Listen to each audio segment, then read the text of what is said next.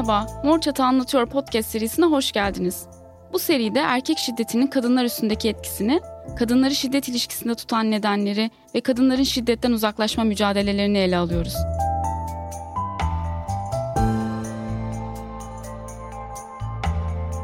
Erkek şiddeti toplumsal cinsiyet eşitsizliğinden beslenen sistemli bir davranıştır. Mor Çatı'da kadınların erkeklerden maruz kaldığı şiddete dair edindiğimiz deneyimlere bakarak erkeklerin güç göstermek, cezalandırmak, kontrol etmek gibi amaçlarla kadınlara şiddet uyguladığını söyleyebiliriz. Kadınlar için şiddete maruz kalmak, kafa karıştıran, baş edilmesi zor olan bir deneyim olmakla beraber suçluluk duygusu, kaygı ve utanç gibi pek çok duyguyu da peşinde getirebilir. Bu sebeple şiddeti tespit etmek ve nedenlerini anlamaya çalışmak her zaman kolay olmayacağı gibi içinde bulunduğumuz ilişkinin güvenli olup olmadığını tanımlamak da aynı şekilde kolay olmayabilir.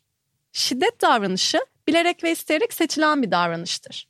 İlişkide olduğumuz kişinin günlük hayat pratiklerinde çevresindeki insanlara olan davranışları, toplumsal cinsiyet eşitliğine dair tutumları ve toplumsal cinsiyet rollerini ne kadar benimsediği şiddet davranışıyla doğrudan ilişkilidir. Dolayısıyla şiddet geliyorum der fakat öncesinde nasıl sinyaller barındırdığını görmek her zaman kolay değildir. Şiddete dair alarm niteliğinde olan bu sinyaller çoğunlukla ilişkinin başından beri kendini belli eder. Ama bu noktada ne yaşadığımızı anlamlandırmakta zorlanıyor olabilir ya da kabullenemeyebiliriz. Yaşadığımız şiddeti çeşitli sebeplerle anlamlı hale getirmek isteyebiliriz. Çünkü o davranışın zarar vermek amacıyla yapıldığına inanmak daha incitici gelebilir ve bu sebeple kaçınabiliriz. Zaten bunlar da şiddetin üzerimizde yarattığı etkilerin bir yansıması olarak karşımıza çıkar. Bu sebeple kendimizi şiddetten koruyabilmek için şiddetin sinyallerini tanımak ve şiddete dair ipuçlarını yakalamak büyük önem taşır.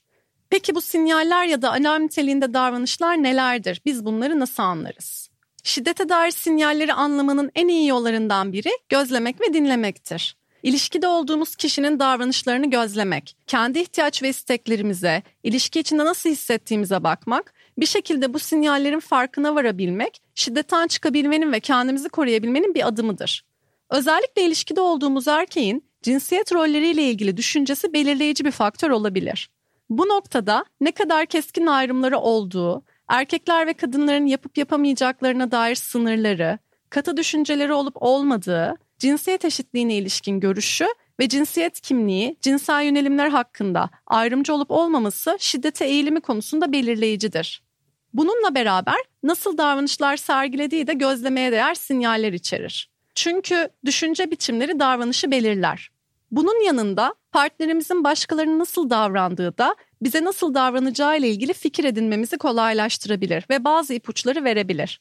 Elbette başkalarına karşı sinirli davranan birisi size karşı çok şefkatli davranıyor olabilir. Ancak zamanla mutlaka o dışarıdaki davranış biçimi ilişkiye ve size de yansıyacaktır.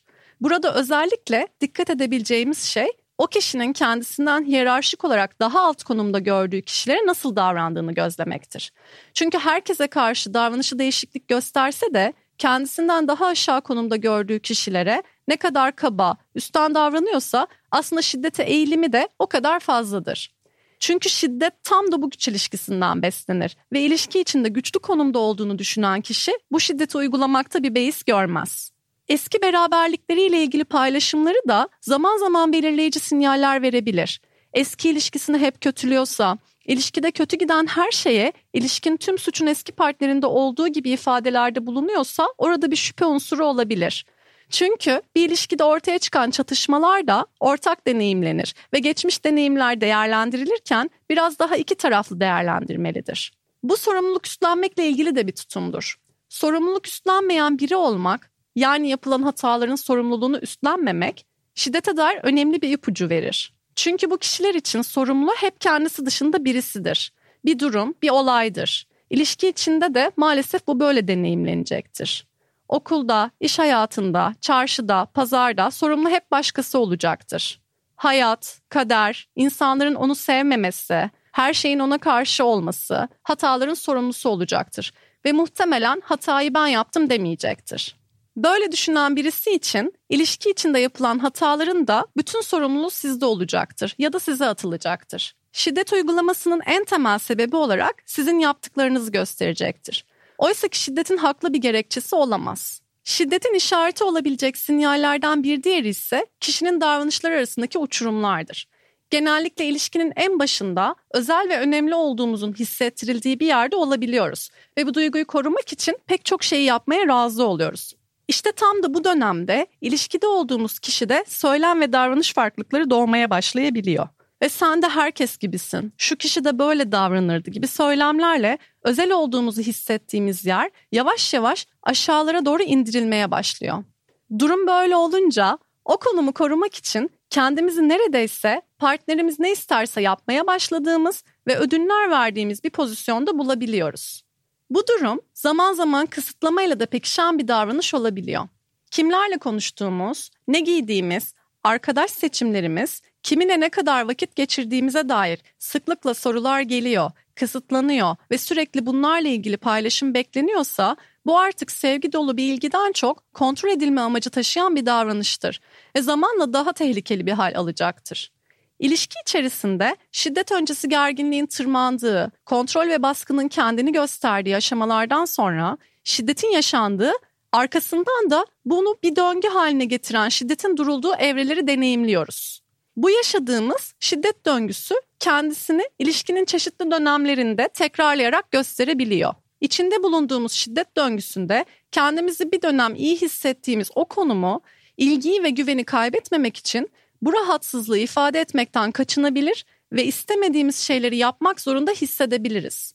Özellikle ilişkinin ilk zamanları biz iki kişi birbirimize yeteriz, başka kimseye ihtiyacımız yok gibi söylemlerle başlayan ama zaman içinde gitgide daha da yalnız hissettiğimiz, başkalarıyla görüştüğümüz için suçlu hissettiğimiz ve kendimizi partnerimizle ilişkimiz dışında sahip olduğumuz ve bizi güçlendiren diğer bağlardan yavaş yavaş koptuğumuz bir noktada bulabiliriz.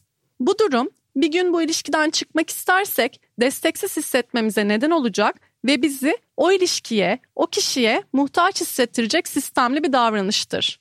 Çünkü zaman içinde gitgide yalnızlaştırarak hem maddi hem manevi olarak desteksiz hissedebiliriz. Dolayısıyla daha ilişkinin başlarında partnerimizin hayatımızda kendisini ve ilişkiyi nasıl konumlandırdığı ve beklentilerinin ağırlığı sonrasına dair bir takım şeylerin göstergesi haline gelir. Davranışlarla ilgili son olarak kıskançlıktan da bahsedebiliriz. Kıskançlık belli bir ölçüde doğal olarak düşünülse dahi kıskançlık duygusunun hangi davranışları beraberinde getirdiği önemlidir. Eğer kıskançlık duygusu günün sonunda sizi kısıtlayan, korkutan, hesap vermek zorunda hissettiren ve rahatsız eden bir hale geldiyse bunun sağlıklı bir davranış olmadığı söylenebilir. Çünkü sağlıklı bir ilişkide korkuya yer yoktur. İlişkiler partnerlerin birbirine davranışlarına göre güvenli ya da şiddet içeren ilişki olarak değerlendirilebilir. Ancak şiddetin farklı şekillerde karşımıza çıktığını da göz önünde bulundurursak, güvenli ilişkinin şiddet içeren bir ilişkiye dönmesinin de mümkün olduğunu söyleyebiliriz. Bu bağlamda şiddet içeren bir ilişkiyle güvenli bir ilişkinin ayrımını yapabilmek için davranışların getirdikleriyle beraber güvenli ilişkiye dair unsurları da bilmek, şiddetten uzak bir yaşam kurabilmek için belirleyici olabilir. Güvenli bir ilişki içinde kendimizi daha rahat ifade ederiz.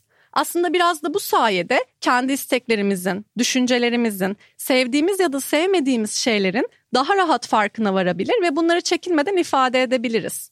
Şiddet içeren ilişkilerde bunları gerçekleştirmek oldukça zordur. Çünkü bunları ifade ettiğimizde şiddete maruz kalmaktan korkabiliriz. Bu sebeple istediklerimizi açıkça ifade etmekten çekinebilir, reddedileceğinden ya da kabul görmeyeceğinden endişe duyabiliriz. Karşımızdaki kişiyi memnun etmek ya da öfkelendirmemek için kendi sevdiğimiz ya da istediğimiz şeylerden fedakarlık yapmak zorunda hissedebiliriz. Sağlıklı ilişkilerde güven vardır. Bununla beraber destek, eşit olduğunu hissetmek ve saygı vardır. Suçluluk duymadan hayır diyebilmek, karşıdaki kişinin memnuniyeti için değil, kendi isteklerin için evet diyebilmek ve çatışmalardan, fikir ayrılıklarından çekinmemek vardır. Güvende hissettiğimiz bir ilişkide hisleri ifade etmekten kaçınmaktan, korkudan, kendinden uzaklaşmaktan bahsedilemez. Dolayısıyla kendinizi dinlediğinizde o ilişki içinde çekiniyor, birçok şeyi paylaşmaktan endişe duyuyor, kızılacağı düşüncesiyle birçok yere gitmekten, istediğinizi giymekten vazgeçiyorsanız ya da yapmak istediğiniz şeylerle ilgili partnerinizi ikna etmeye çabalıyorsanız orada sağlıklı olmayan bir durum vardır ve güvenli ilişkiden bahsetmek güçtür. Peki bu sinyalleri ya da bu sinyallerden bazılarını bir şekilde gördüysek ve ilişkimizin güvenli olmadığını fark ettiysek ne yapabiliriz? Unutmayalım ki güvenli ve eşit bir ilişki kurmak tek taraflı olabilecek, sadece bizim çabamızla yaratabileceğimiz bir pratik değil. Partnerin eşit ve güvenli bir ilişki kurmak istiyor mu ya da bunun için çabalıyor mu? Şiddeti problem olarak görüyor mu gibi sorulara bakmamız gerekir. Şayet uyguladığı şiddeti bir sorun olarak görüyor ve şiddet içeren davranışlarına dair sorumluluk alıyorsa, güvenli ve eşit ilişki kurmak için bazı kurallar koyarak sınırlarımızı koruyabiliriz. Bu noktada hangi tür davranışları kabul etmeyeceğimizden bahsetmek, o bu sınırı koruyamadığında nasıl bir yaptırımı olacağını paylaşmak güvende olabilmenin bir adımıdır ve bu sayede eşit ilişkiler kurulabilir. Eşit bir ilişki kurmak için sınırlarımızı belirlemenin yanında ilişkiden beklentilerimizi ve istediklerimizi de çekinmeden söyleyebilmek güvenli ilişkinin zeminini oluşturur. Şiddetin herhangi bir türüyle karşı karşıya kalmışsak şiddet durmadan tam anlamıyla güvende olamayız.